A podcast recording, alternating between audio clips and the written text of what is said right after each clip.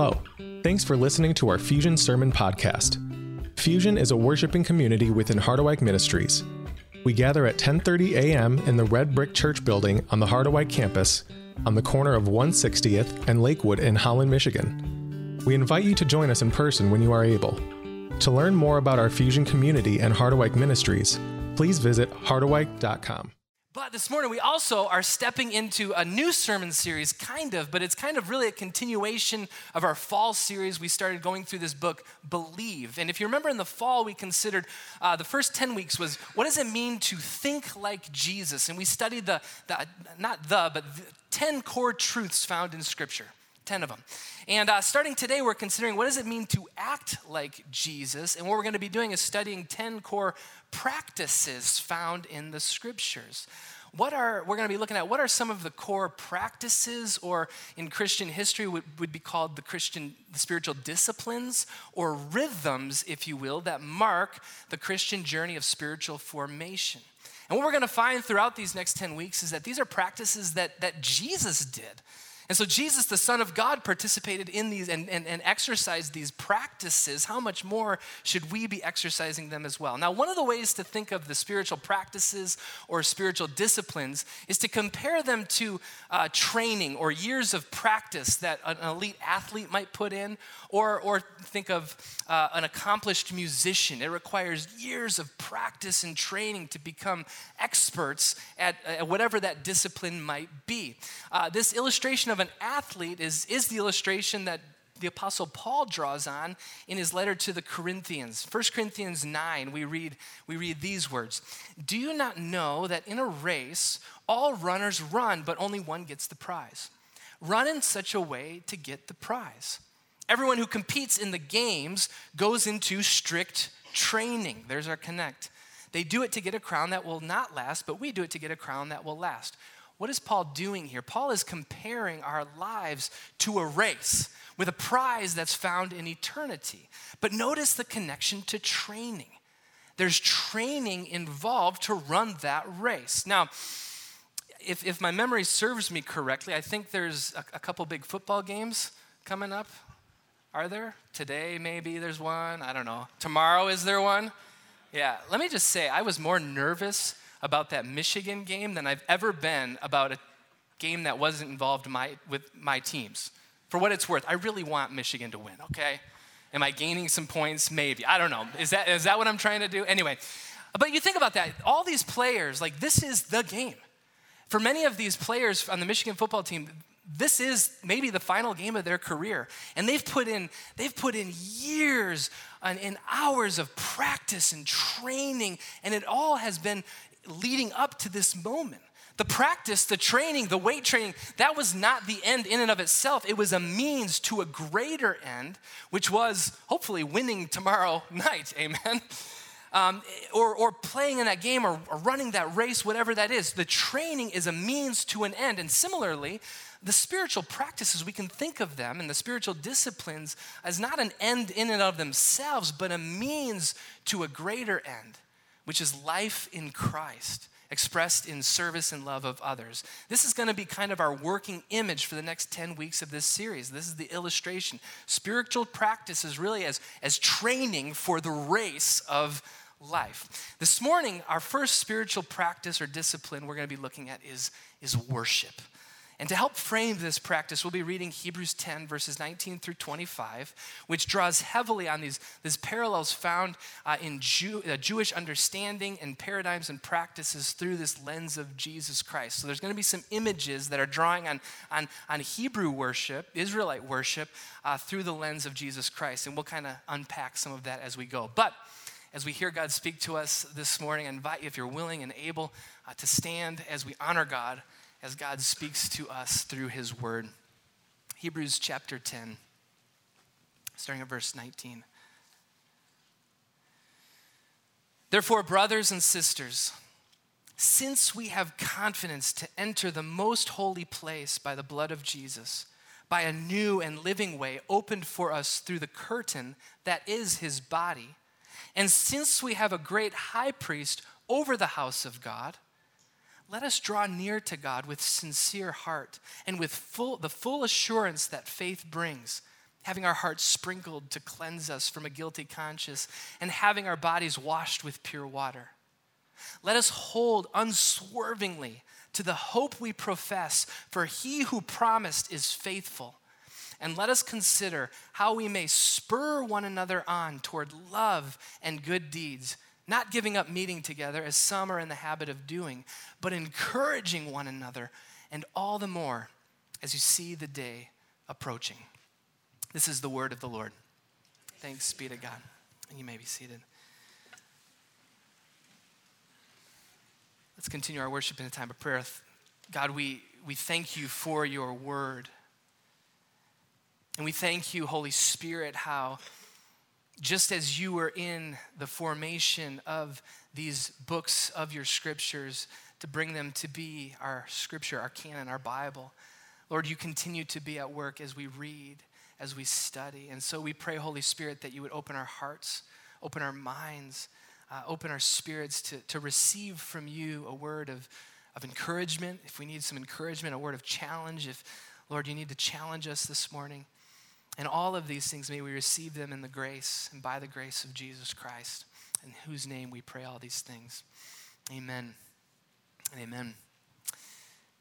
I invite you to take just a, a moment uh, quickly this morning, just to close your eyes and just imagine. Imagine a time when, when you experienced worship in, in, a, in a powerful and profound way. Where, where you experienced the presence of God in, in ways maybe that were, were hard to put to words, yet it was undeniable. You felt a closeness to Jesus Christ in a way that kind of stands out in your memory. Maybe it was when you were younger and you were away at summer camp around a, a bonfire with a bunch of young people and counselors. Maybe it was on a, a mission trip in another part of the world where you got away from some of the daily monotony of this life. Maybe it was a worship event or experience that you, you went to with a, a group, or, or maybe it was just when you were out in God's creation by yourself in awe of the wonder and glory of God. Or, or maybe it was otherwise during what would be considered just a normal Sunday morning worship. Imagine these moments when we experience the closeness of God in worship. There's something beautiful about that, eh? And now I just invite you to come back into to this moment. And let me just share with you the other side of the coin. is that there's these moments in worship where we experience this closeness to God, and yet there are other times in worship, and, and maybe the worship planners feel this a little more, where things don't go according to plan. you don't have to imagine those. I don't want to bring you back there necessarily. But I can tell you from almost two, two decades in ministry, I've experienced that too where the experience in worship didn't go according to plan. And, and I've experienced that as a leader from baptisms kind of going in a way that I didn't imagine them, or benedictions. Yvonne can remember this, where I just told, like the words of the benediction just escaped me, and I'm just stumbling through the words. But, but one of the one of the moments that that I experienced um, that was just an awkward moment, and we can kind of laugh at this, and so I'm just giving you that permission. But it was at a pastor's retreat, and you know, pastors' retreats are tough because now you're with all these pastors, you know, so you, you got to do something special. But anyway, I was just a participant at this pastor's retreat, and it was the desire to kind of end that retreat with something powerful, right? And so the, the people who were planning, I, I think what they were thinking was, let's end this with, with foot washing, right? And but you know, like when you're thinking about washing people's feet, and again, Jesus demonstrated servant leadership by washing his disciples' feet. There's this humility, there's this beautiful posture in foot washing. It's a beautiful thing. Uh, but I think the planners were kind of like, well, this is the last thing, and it's a lot to take off your shoes, and maybe that can be a little awkward. And so they decided instead of doing foot washing, we're going to do hand washing. Now you're like, okay, that makes sense. Like that's simpler. That's right. But let me just tell you, that's not a good idea. And here's why. When you're washing someone's feet, the roles are very clear and defined, okay? Right? You know who's washing and who's. Re- when you're washing hands, it's a little ambiguous. and you almost kind of need some time to kind of coordinate with the person. So I, here I am walking up at the end of this pastor's retreat. His name's Brad, and, and we're walking up to this bowl of water. But there's music, and so we can't really communicate. So we walk up to this bowl of water together and look at each other. And we just kind of dip our hands in the bowl of water and wash each other's hands, and then dry them off and go on our way. It was so awkward. Don't do that, okay?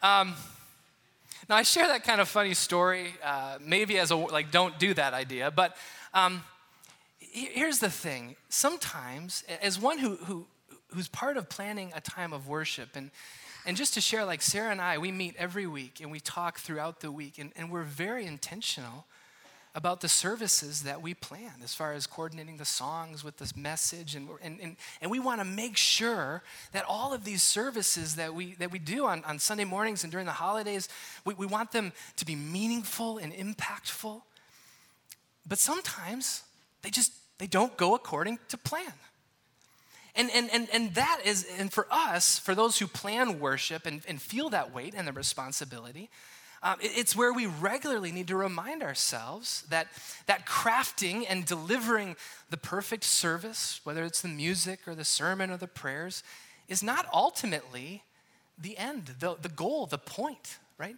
The perfect Sunday experience is, is not ultimately the point, but rather the worship service is more like a pathway that leads us to the ultimate point, which is Jesus Christ. Can I get an amen?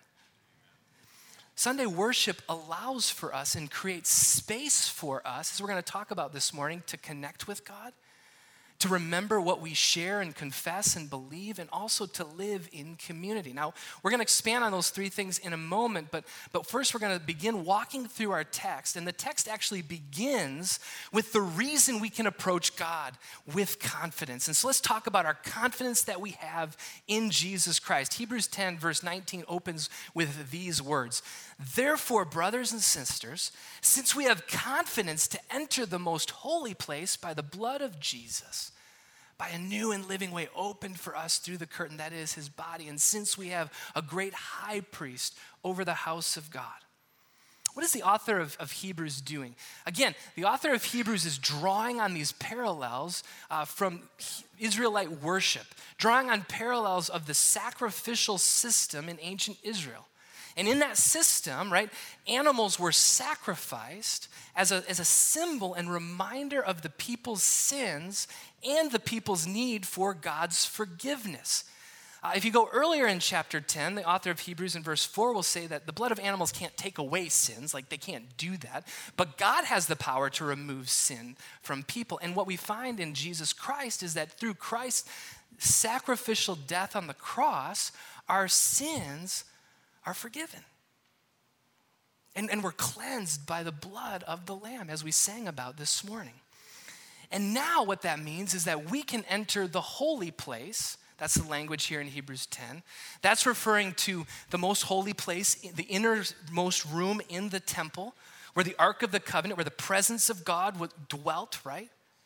And, and that was a space that only the high priest could enter once a year. But now, through Jesus Christ's sacrifice, and there was a curtain that separated. So Jesus' body is a curtain. So we, we are able to enter with confidence the, the presence of God. It's remarkable. And this is the good news of what Jesus Christ has accomplished. We can, we can have access to God through Jesus Christ, who's the sacrificial lamb. And then there's this reference to the great priest.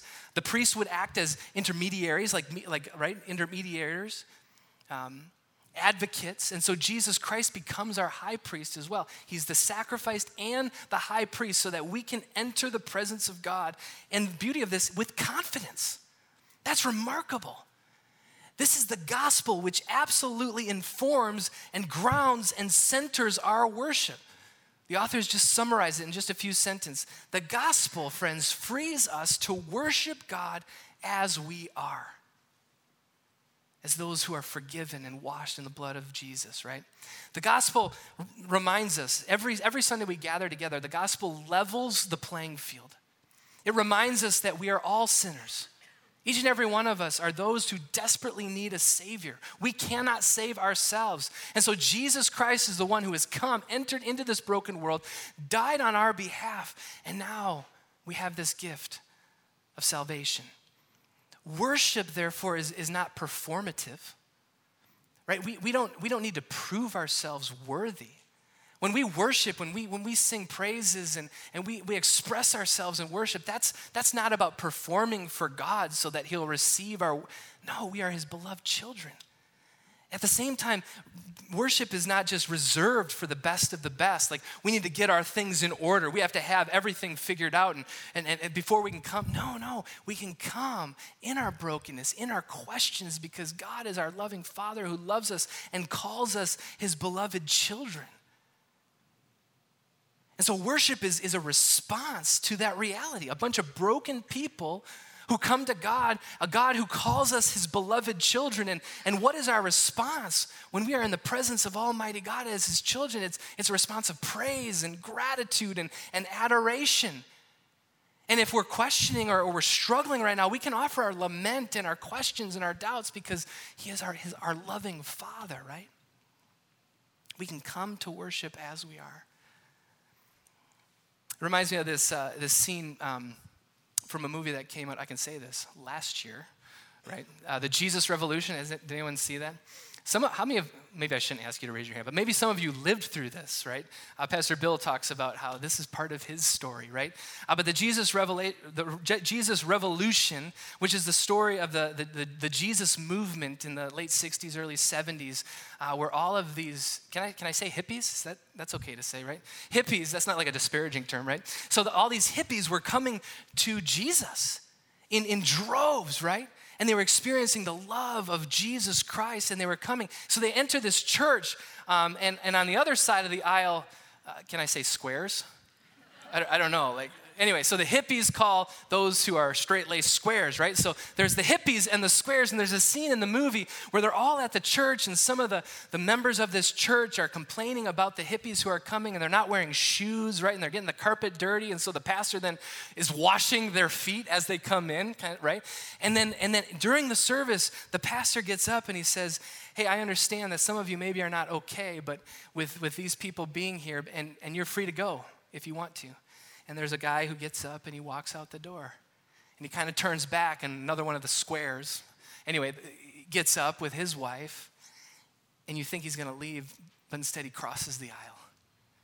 And he sits down with, with, with these young people, right?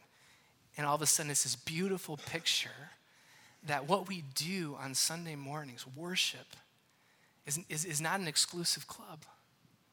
It's a place where all are welcome to experience the goodness of God because what, what we share in common is far greater than, than the aisles that separate us. And there's a lot of aisles that separate us in our world today.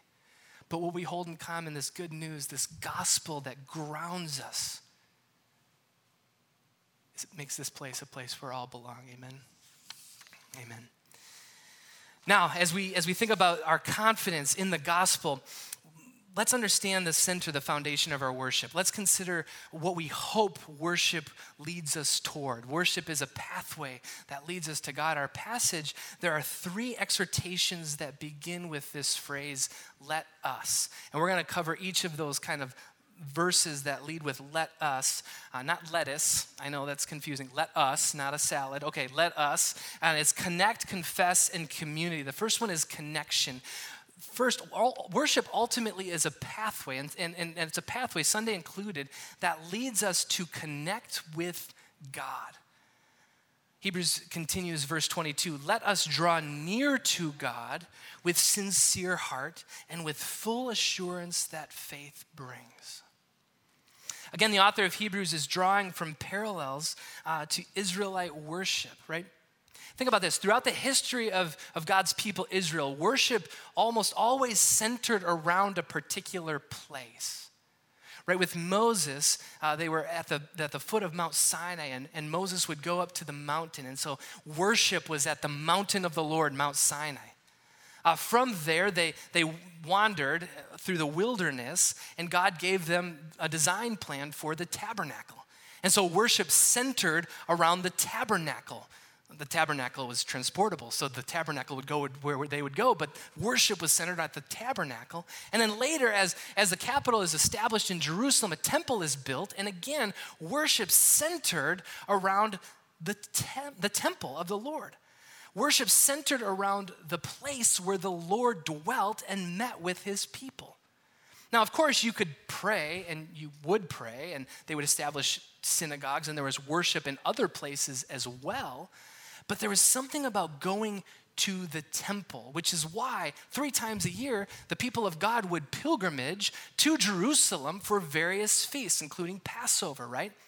And what we get in the, in the Gospels is Jesus participated in these different places of worship, whether that's the synagogue or traveling to Jerusalem to the temple to worship for Passover and other feasts.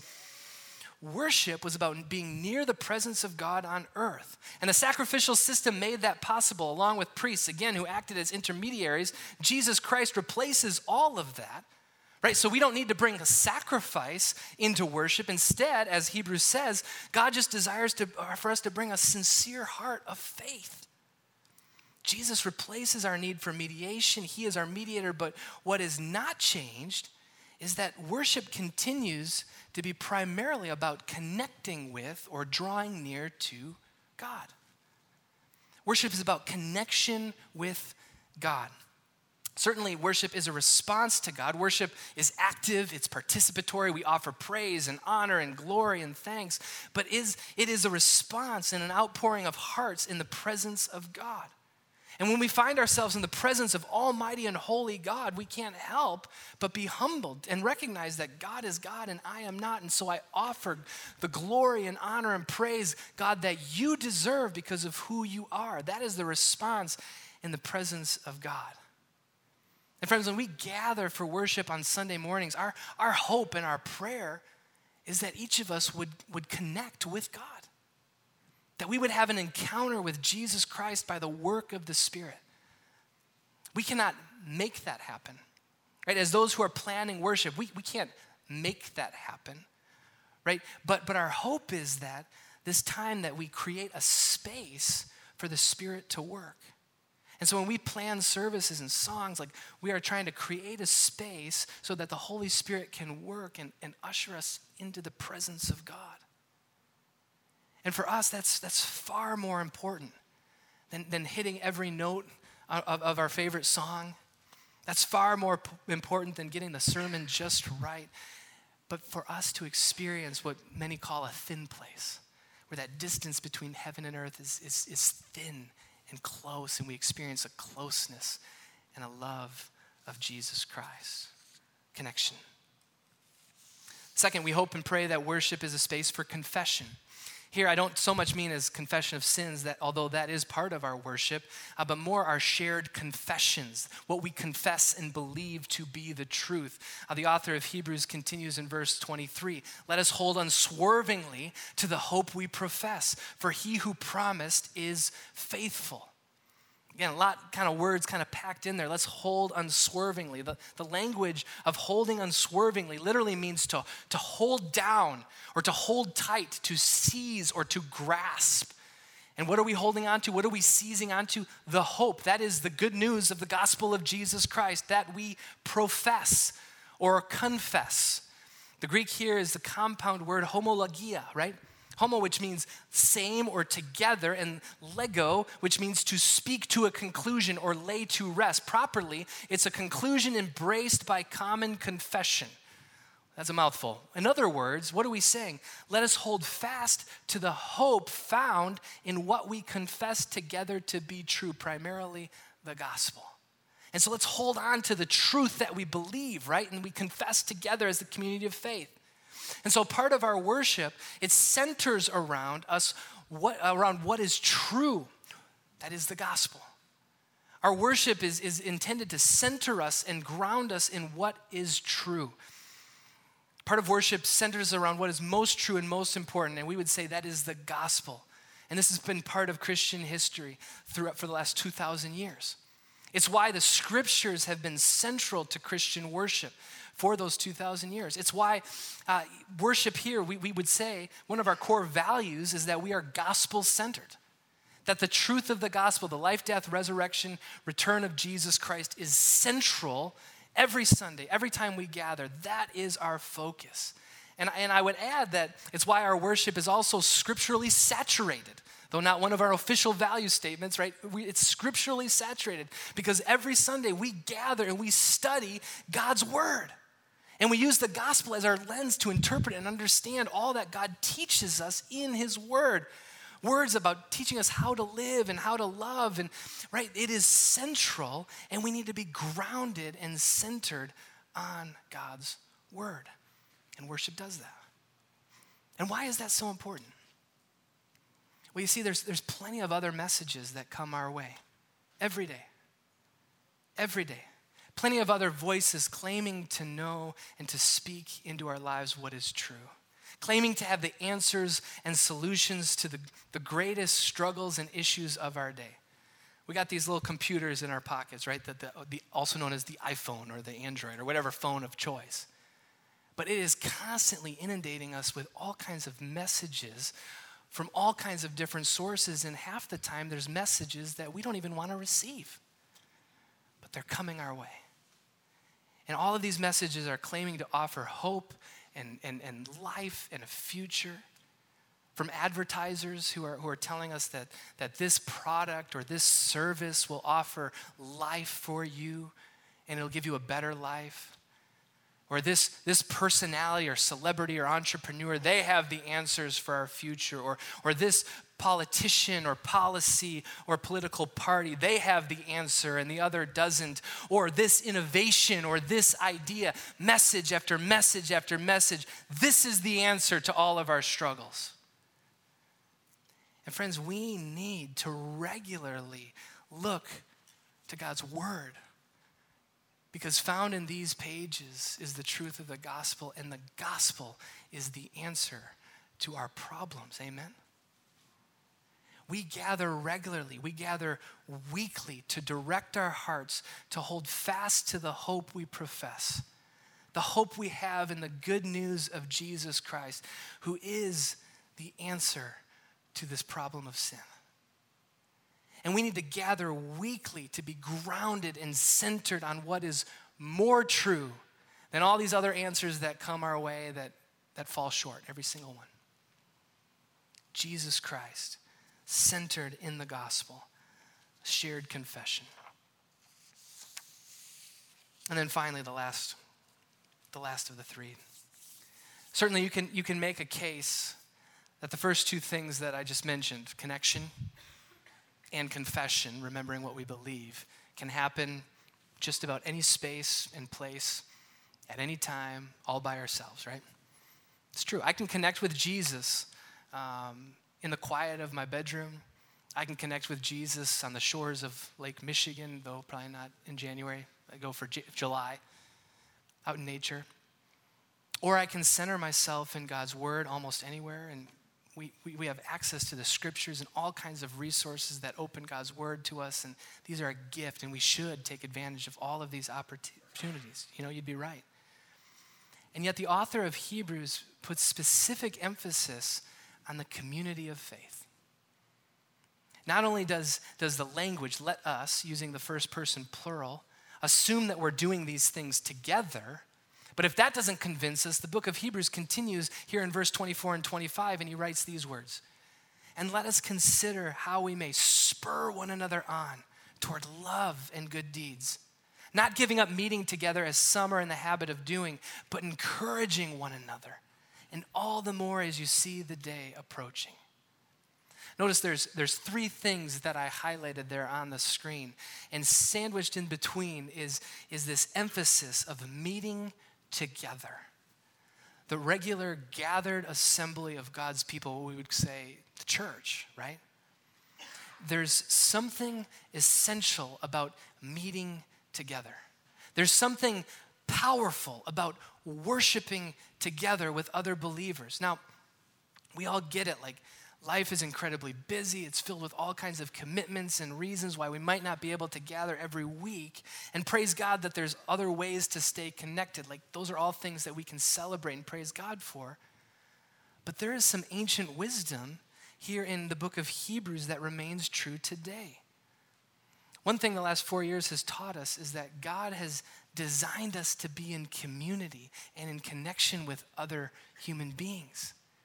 And when we don't have that, when that's missing in our lives, we, we suffer, right? And the other two things, think about this, mentioned here, can't happen well apart from regularly meeting and being together and growing in community. The first one listed here, to spur, the, the, the Greek there literally means to poke or, or, or to prod, to irritate with something sharp. That's what the word means. So think of like a cattle prod, right? To, to spur one another on, what? Not just to annoy them, don't do that, okay? But to spur one another on toward love and good deeds. Like, what a strange yet powerful image, like, like poking and prodding someone. Again, not to just get under their skin, uh, we have young children, we know what that's like. But, uh, but, but, to, but to spur them on toward love and good deeds. Like, come on, man. Like, come on, you, you got to be loving people. You got to be serving people. You got to be using your time for others more. It's what you're doing. Like, it's a strange but powerful image. And then to kind of balance out kind of that hard word of challenge is, is we have this other word of encouragement. And the word here speaks of, of walking closely, side by side with someone to remind them of God's work in their lives. But what both of those things share in common, those kinds of words, whether they're hard words of challenge or powerful words of, of, of encouragement, they don't happen apart from a deep level of intimacy and trust. If you don't know someone from Adam, you can't be prodding them, right? You can't be challenging them. But over time, as trust and relationship is built, we can offer a tough word. Or we can truly come alongside someone and offer a word that is powerful and meaningful, right? These things don't happen well apart from meaningful community and connection. Worship in community strengthens the body of Christ. I think that's what we're saying here. And friends, that's why worship, more specifically, the weekly gathering of God's people, is so critical to the growth and strengthening of Christ's church. It's also why church must be about something more than just the hour we sit in chairs or pews on a Sunday morning. If Sunday worship is simply about going to the, the biggest and best worship experience so that we can just kind of sneak in and sneak out, then we're going to miss something crucial that God wants to accomplish during this time together. And that's why over the last couple years we've been emphasizing community and connecting and, and sharing names and experiences and sharing life together. Because, yes, Sunday is about praising Jesus. Yes, Sunday is about growing in knowledge and our love for Jesus, but it's also about investing in one another's lives. Know, when I, when I think about some of the most powerful worship experiences, and, and, and when I close my eyes and imagine those moments that have meant the most to me, um, what I was reflecting on this week is, is that those experiences included those three things that we've just talked about connection, confession, and community. One of those, one of those seasons, it was really a season in my life um, that, was, that was so formational was my time as a student at, at Hope College, just down the road. And uh, at Hope College, um, there were uh, weekly gatherings called The Gathering on Sunday nights, as well as chapels uh, Monday, Wednesday, Friday. And um, they were, and, and again, I was a college student, so it's not like I had perfect attendance. Um, just full confession there. But when, but when I went and, and experienced it, what I experienced was worship and, and music and the sacrament in a way that I'd, I'd, I'd really never experienced before. And I felt this, this connection to God in a way that, that I had I'd rarely ever experienced. Not only that, we would, we would sit for long messages, right? You think I go long, right? That was like an hour, you know, and, and we would sit and we would learn the scriptures uh, from the chaplains there. And I was learning uh, to, to continue to love the truth of God and, and have a craving and a longing to learn God's word, like these shared beliefs and confessions. That was part of it. And then honestly, it was, it was the people who I went to the gathering with, many of whom are, are still dear friends to this day that we still get together, right? There was a community aspect at the gathering and at chapel that became so meaningful and powerful. All of these made for one of the richest seasons of communal worship in my life. And the importance of communal worship has continued uh, to be a, an important priority for me in, in my personal life and my journey, right? See, worship more specifically, the, the, the weekly gathering of God's people has continued to be one of those rhythms that forms and shapes my spirit in critical and powerful ways. And so when I say, like, I'm, I'm glad to be back in these rhythms, I mean it. Because to be out of those rhythms is, I, I feel it in my heart and my soul. I reflect uh, Jesus in his ministry, again, it was marked by worship. The Gospels testify over and over again that Jesus would regularly attend synagogue in various villages that they would visit and minister. Jesus and his disciples regularly pilgrimed to, to Jerusalem to worship in the temple. And Jesus is the Son of God. Certainly, he could do it on his own. and it's just this powerful reminder for me that worship centers and grounds me in Christ, in God's word, and with God's people. And when I, when I miss worship, I tell you, I can feel it in my soul. It's, it's like um, maybe some of you had this experience uh, over the last couple weeks. You took a break from your daily exercise routine or whatever, and all of a sudden you get back at it. I tried taking a jog again last week, and I was like, oh man, all those cookies and brownies, like, you know, like you, you feel it. Like there's an impact when you, when you get out of those rhythms, and the same is true with these disciplines and worship. It has an impact on other areas of my life.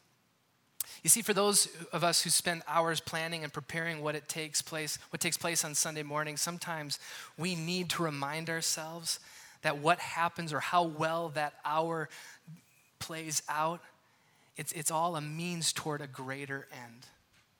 Right? Having the perfect service, that's not the point it's a means to a greater end. And, and, honestly, for, for any of us, anyone who's been in this kind of position, God will remind us frequently of that reality, that it's really not, it's not about us or up to us. When, when, when we have a service that, a worship service a Sunday morning, and, and we think it just didn't go well, and yet we'll hear testimony of the fruit that, that God did and produced in people's lives or on the flip side, we'll, we'll, we'll do a service and we're like, man, revival's coming, baby, right? And then we don't hear anything, right?